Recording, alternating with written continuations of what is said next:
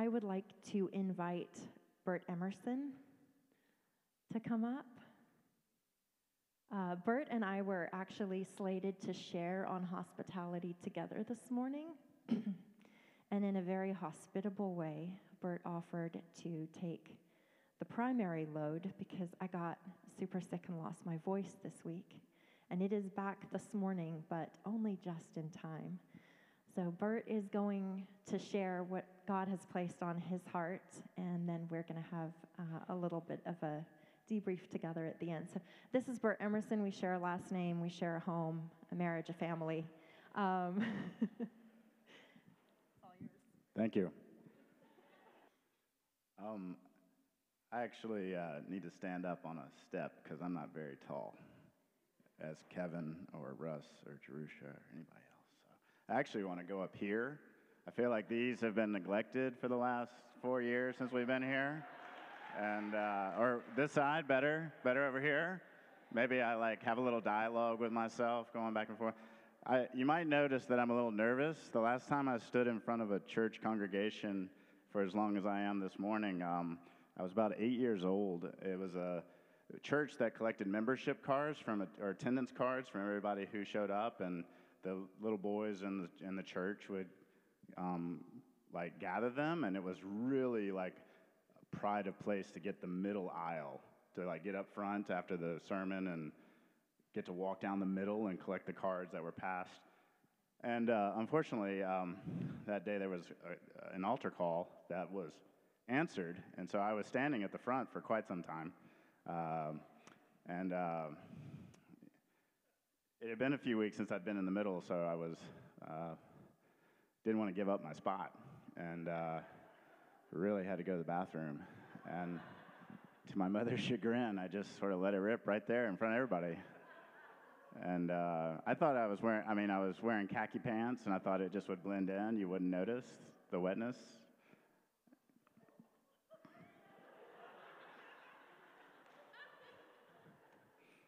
So I want to lower expectations before we start. Sorry, Mom. So, uh, yeah, I w- was invited back over the summer as part of one of the, as Russ has been going on sabbatical to to be one of the. I really enjoyed last week's sharing and to to to learn, and I hope to to be able to share a little bit um, as uh, that is meaningful as well. It's been a blessed morning of worship. Thank you to Tara and Claire for for leading us in a really beautiful time. Um, obviously, we had this sacred moment of of installing a new elder. Uh, um, talking about small groups. Hopefully, all this fits in this topic that I've been asked to address today. Um, the passage that I was offered in the topic, uh, I was asked to speak on hospitality uh, in relation to the passage from Mark chapter 2, verses 13 to 17. The passage reads Jesus went out again beside the sea. The whole crowd gathered around him, and he taught them. As he was walking along, he saw Levi, son of Alphaeus, sitting at the tax booth, and he said to him, Follow me. And he got up and followed him. And as he sat at dinner in Levi's house, many tax collectors and sinners were also sitting with Jesus and his disciples, for there were, for there were many who followed him. When the scribes of the Pharisees saw that he was eating with sinners and tax collectors, they said to his disciples, why does he eat with tax collectors and sinners?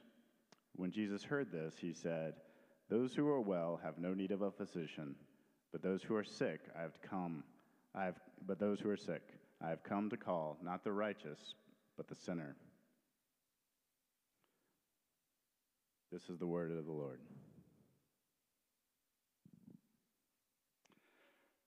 Have a script here, which I'll try to look up from from time to time, but when I don't have a script, I, it gets real bad. So I say really crazy things. And the fact that I didn't just use profanity right there is showing you that the Lord is with me today. So I was asked to speak about this passage from Mark in relation to the topic of hospitality. And there's so much that I appreciate in this passage where Jesus, after a full and no doubt exhausting day of teaching, goes out for some dinner afterward in a way that most assuredly defied social conventions. And when questioned by the religious leaders, he rebukes and corrects them by telling them in no uncertain term that these sinners are the very people who most need him in his presence. We see our Lord and Savior prioritizing those in need over those who are secure.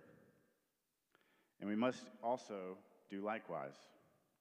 We, followers of Christ, must be hospitable to those who some religious leaders might find unworthy, ready to overthrow conventional order, and, like a physician, to bring healing and good health to those who are most in need. As I've been preparing to share on this passage in relation to this topic of hospitality, I had one of those moments I'm sure that sermon givers have on a regular occasion. At first glance, the passage and the topic seem perfectly well suited. And yet, after spending a little extra time with the passage and the topic, complications begin to arise. It's not really a new experience for me as an English professor. Um, in that job, I encountered this situation repeatedly as I am teaching the process we call close reading. Um, this is a practice adapted from biblical hermeneutics and integrated into the toolbox of literary analysis. You spend enough time with anything a passage from Scripture, a work of verbal or visual art, a legal document, a political speech, a TV commercial, someone's haircut or choice of fashion, whatever. And ideas that you didn't see originally begin to emerge and impact the larger takeaway of the entire piece. I don't think we need to spend too much time with this passage to see an issue addressing the topic of hospitality.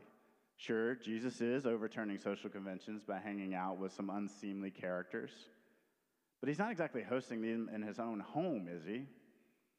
He's the recipient of their hospitality. I mean, he, he sees Levi and just says, Follow me. And then I guess Jesus has Levi follow him right back to Levi's home. Talk about inviting yourself over, right? However awkward this setup, the story then goes on to show that Jesus shows up at a party, suffers a little tisk tisk from the religious leaders, and then succinctly puts the Pharisees and scribes right into their place. Now, how these Pharisees knew about this party, what they were doing hanging around at this place that they weren't supposed to be, you know, that's, that's a whole other conundrum, but I'll avoid that for the moment. As far as hospitality goes, though, it, it's the sinners who are doing the hosting here, right? So, what might I do with this little aha moment? I could probably just sort of pass over it and avoid bringing it up, but and we could probably sit here and talk about hospitality and fulfill one another about how we need to roll up our sleeves and invite people over, maybe in our small groups, redouble our efforts here at New Community about our mission to be a community of extravagant welcome. Maybe share a story or two about how I do that really well and you can learn from my example. Not the peeing in your pants example, but the, uh, another version. And we could all feel warm and cozy about that. But if you know me at all, I'm not really one for cliche or platitude, and as an old ball coach, I typically prefer challenging folks a bit, myself included. So I'd like to take this opportunity to speculate at some elements of hospitality that defy social conventions. On the one hand, what we do to be hospitable, and on the other, how ready we are, like Jesus in this passage, to be on the receiving end of hospitality. So I start with some thoughts about on the giving side of hospitality. I'll start with some personal details, which makes me comfortable. when I start thinking about being hospitable, uh, my first thoughts go to the fact that I spent the first 20 years of my adult life living in small apartments that offered very little space for hosting anybody. A week before my 43rd birthday, Jerusha, Samuel, and I uh, moved into our house at 1027 West Montgomery Avenue it only took, you know, until I was 43 to get an actual house and be a grown up. And I was excited to get to do some hosting. It's been a blessing to open up our home to a small group, uh, to friends over dinner, to Whitworth students who are taking our classes or enjoying a department Christmas party, to guests from out of town who we don't have to put up in a hotel anymore. Or really, we ask them to pay for the hotel. Well, thanks, Dad. Um, partway through the pandemic, um, you know, we took it a step further. Jerusha's parents moved in with us. About a month later, we just brought home an eight-day-old baby girl just out of the blue. That was uh, Elizabeth, who uh, we had a room for. Um, Jerusha's brother Nathaniel joined us this summer. We just keep sort of having people come, and it's like, oh man, this is this feels good to be so hospitable, and thank goodness we have this space where we can provide safe haven I want to push on this little bit of a feel good narrative. I, I, I was always able to offer hospitality in those little tiny apartments in Los Angeles and when we first moved to Spokane. But on a deeper level, what I really want to press on is thinking about how my story of hospitality comes from what I had in abundance. And I wonder to what degree that we tend to think of hospitality in that way. That once we have enough, then we can share, only if there's a little extra space, and only when there's a little something left over. I think this is our tendency in the U.S., especially, where we have so much abundance and so much that's disposable. It makes me question just how often I think of hospitality in the places where I've already taken care of my own, and then I can offer something more with the bits and crumbs that are left over. As I started thinking more on this approach to hospitality, my thoughts turned to a term that I think is connected with hospitality charity. Growing up, I knew that I was supposed to be as charitable as I was hospitable. It was modeled for me by my parents and by schools where I studied, places where privilege, the privileged had enough and always asked us to think of others. And I was ready to serve, to do community service, to try to follow the directive from Jesus in Matthew 6 that says, When you give to the poor, do not let your right hand know what your left hand is doing. Now, I want to digress for a bit and just mention that for those of you who are checking your Bibles, Matthew 6, it actually, the right and the left hand are reversed. But as a lefty, I'm pretty sure that Jesus too was a lefty. I feel like it's important to, to, that, to correct the text that I'm sure was just right handed bias.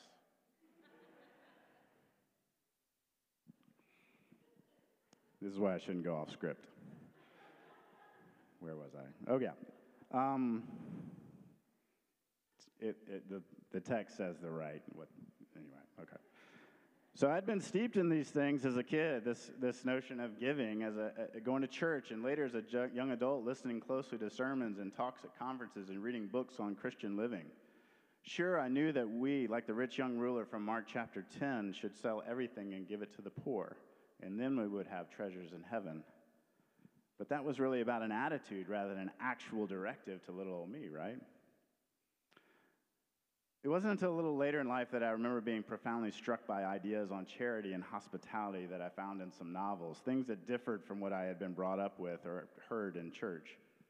One such example comes from one of the first great English novels, the novel that all you know and love and come back to again and again and again and again Henry Fielding's The History of Tom Jones, a Foundling.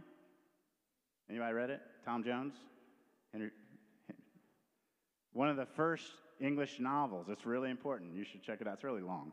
Um, anyway, it's in this vast novel with a massive cast of characters and a maelstrom of moving parts. It, it, it was written in 1749, by the way. Um, I, I, haven't read reread it in 20 years. But I do remember th- that charity was a central topic of concern. It was worried about the social conditions in England during this 18th century moment. And there were lots of wealthy types who clearly had the capacity to help those in need and rationalize their ways out of helping, or just helping out of what was left over. But there was also this one small town vicar that I, whose name I can't remember, but who made a case that stood out to me and has stuck with me ever since. Could we call it charity? And maybe I want to add in, could we call it hospitality if it, it didn't come at significant cost to the one who's giving?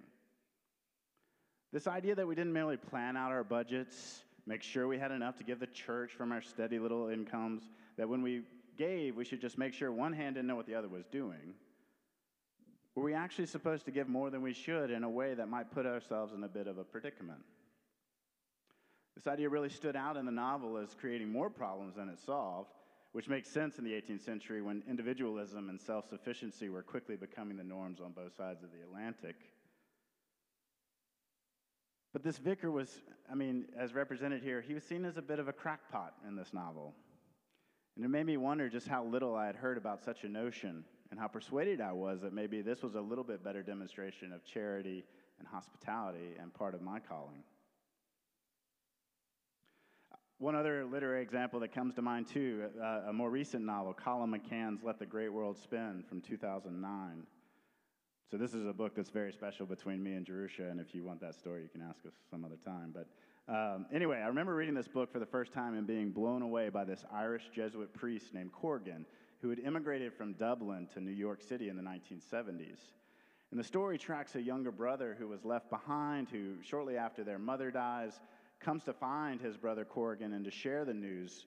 Um, and finding his brother struggling mightily with his own faith, but also living in absolute squalor while he reserved an open door policy for prostitutes and drug abusers and all sorts of poverty stricken types to come in and just to use his bathroom whenever they wanted.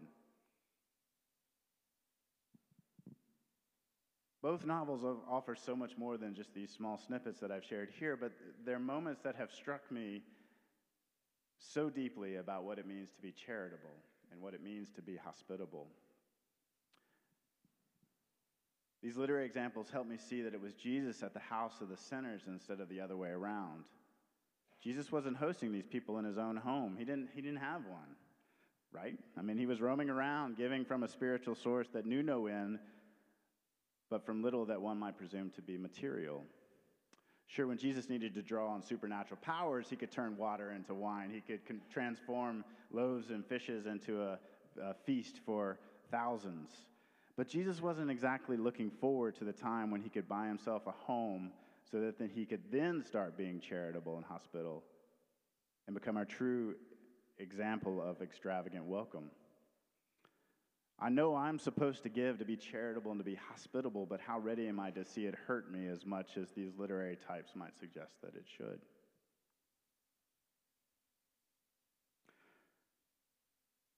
I want to take a few more moments to think about the other side of the coin our readiness to be like Jesus in this story on the receiving end of hospitality. So remember, Jesus got in trouble with the religious authorities for accepting an invitation to a house full of sinners. How do I understand this example in my attempts to be a Christ follower? Should I start inviting myself over to some houses? I mean, I'm available today if someone can also watch my kids, you know, like uh, I'm always happy to be invited to dinner or lunch. Anyway, uh, I mean, probably more seriously, though, I, I, have to confess that at times I use this idea of Jesus among the sinners um, as an excuse to do a lot of drinking in bars. So, because Jesus had hung out with sinners, then I could too, right?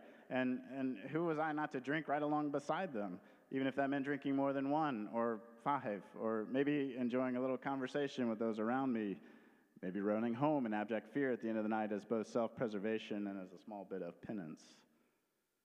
But here's the more direct point, and at an even deeper level.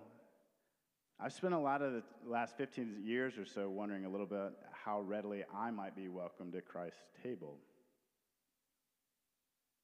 Intellectually, I know I'm welcome.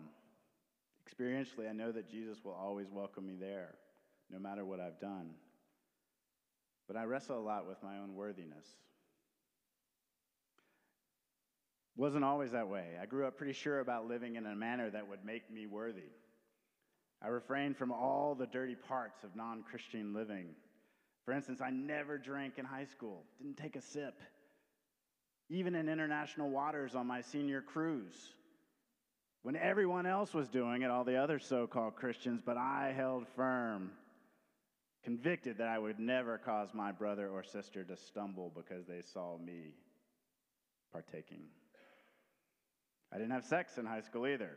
Now, that wasn't so much because I had a lot of options or, offers, but I was virgin.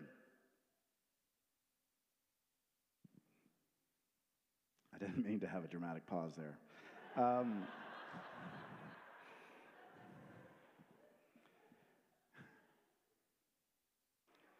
I traversed college with most of these convictions firmly intact and remained humbly confident not only in my worthiness, but also in some measure of self righteousness.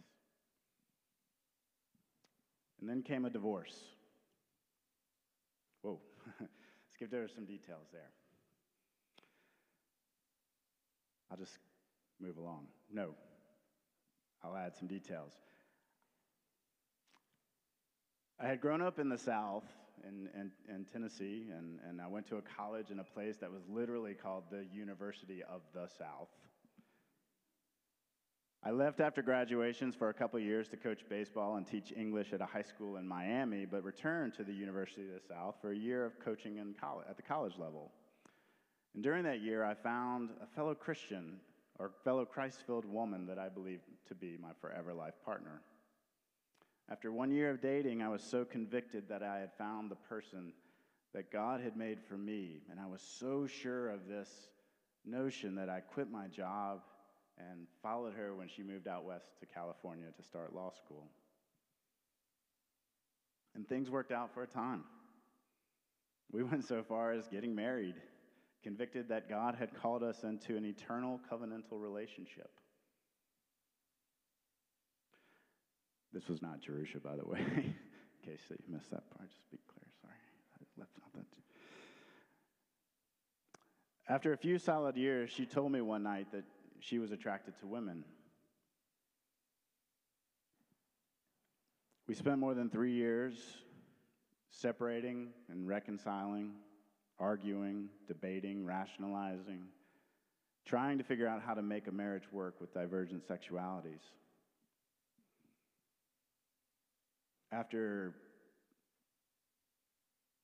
days and weeks and months and years of so many compromises, so many rationalizations, so much pain and suffering that I had never experienced or could imagine in my privileged life. She eventually cut me loose by serving me with papers, divorce papers. And in spite of all the efforts that we had made, we ended up being just another contributor to that rather damning statistic that more marriages than not end up in divorce. This was my greatest loss. I, as a as a as a athlete, um, I hated losing. I lost a lot, so I really kind of hated myself in the process as when I actually played games. But I hated losing, and this was the biggest loss that I could have experienced. It was a life loss. At least that's the way I understood it. And for years after that, I crawled under a rock. That's my euphemism for going into bars. Uh, I was absolutely broken. I was angry. I shook my fist at the sky and asked how, this, how could this have happened to me? It was a long, slow descent into a cold, dark night. Like Jacob, I wrestled with the Lord. It took years. I bore a stain that I could never wipe clean. I had not committed some specific error, but I was tainted and I hated it, and it was so very dark.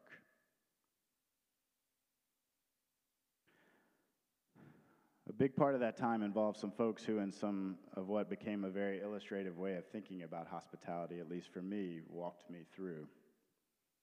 I lived with some fellow graduate students at the time who, though they weren't Christians, were somehow inspired by the Lord to give me safe haven.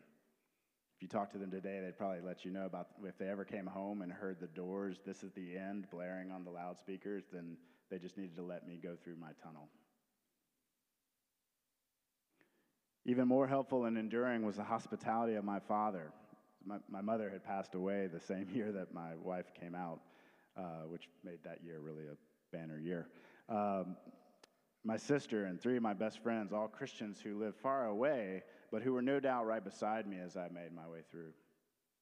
And though I really didn't want to do so, I was drawn back to my church in Los Angeles, which gratefully had a nighttime candlelit service where I could sit in the back in the darkness wrestle with my Lord, hear truth, feel grace wash over me. It's crazy how, in these instances, that Holy Spirit provided what I might need in ways that may not look what social conventions offer. I can't say that I went looking for anything. I'd say today that while I was ready to let go of God, God wasn't letting go of me.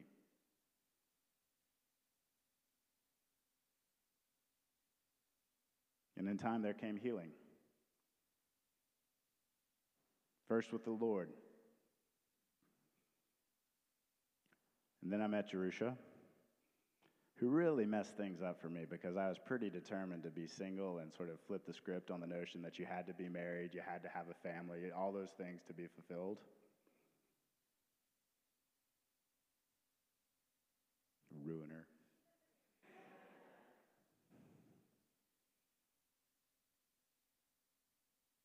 Samuel, Elizabeth, and then, and then. Life over the last decade or so bears very little resemblance to any of the decades before. I find it really, really good. But even with the goodness, I have to confess that my sense of that one big particular stain has never really gone away. In fact, it's only gotten worse as I went from a teaching career state universities to one at a Christian college that expected me to be a Christian example to the students I taught where I constantly fear that I'm not Christian enough. And then my wife goes and becomes an elder and a pastor at a church, and they invite me to come up and speak in front of everyone. Where the last time I was here, I peed in my pants. Then her parents move in, and her dad was a pastor, and her mom is the most ethical person I know, even if she's stubborn as hell.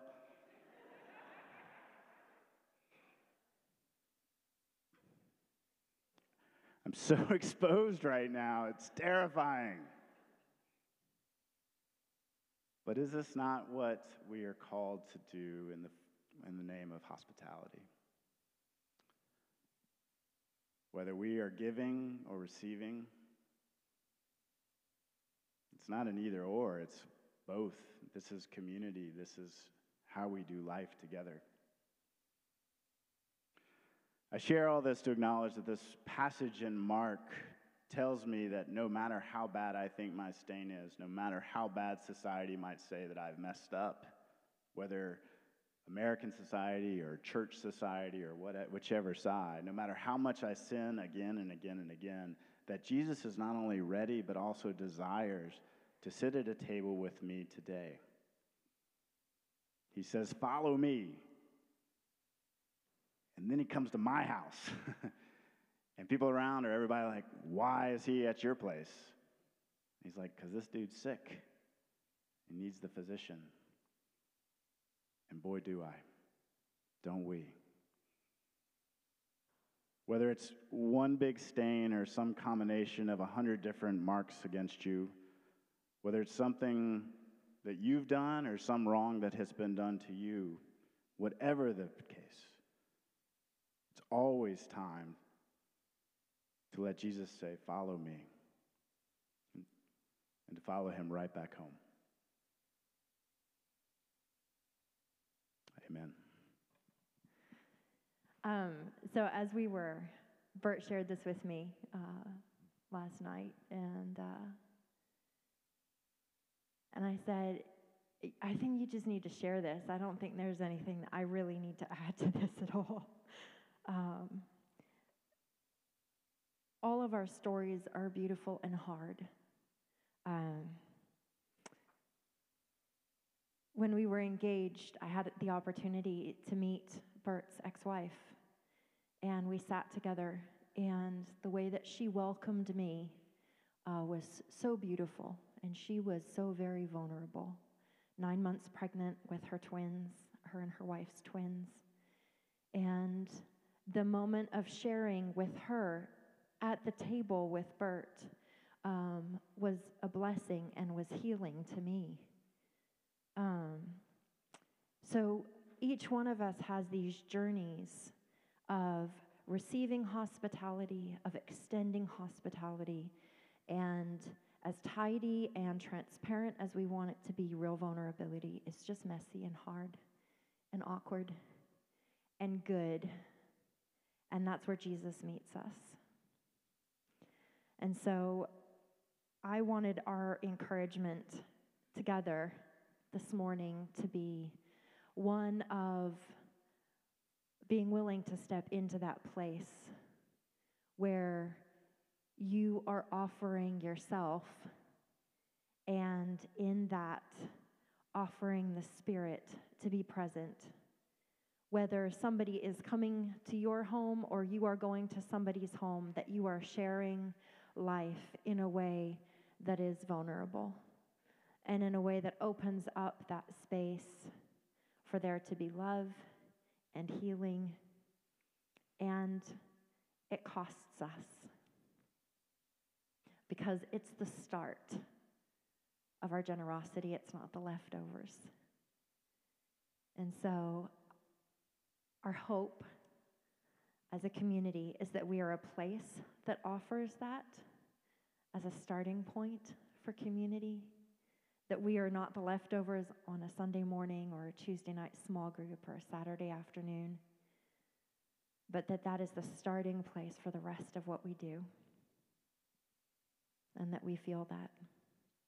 And my ask to you this morning is that if you find yourself questioning your place at the table, that you would be encouraged that your story and who you are, intrinsically who you are, is needed at the table.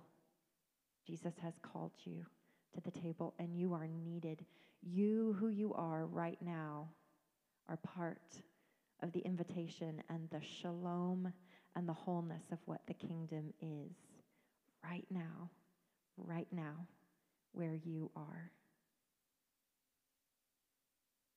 Would you stand?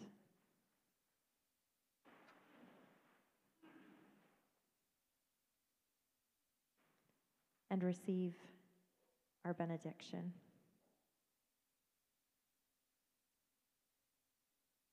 Hospitable God, you invite us to a banquet where the last may be first and the humble and the mighty trade places.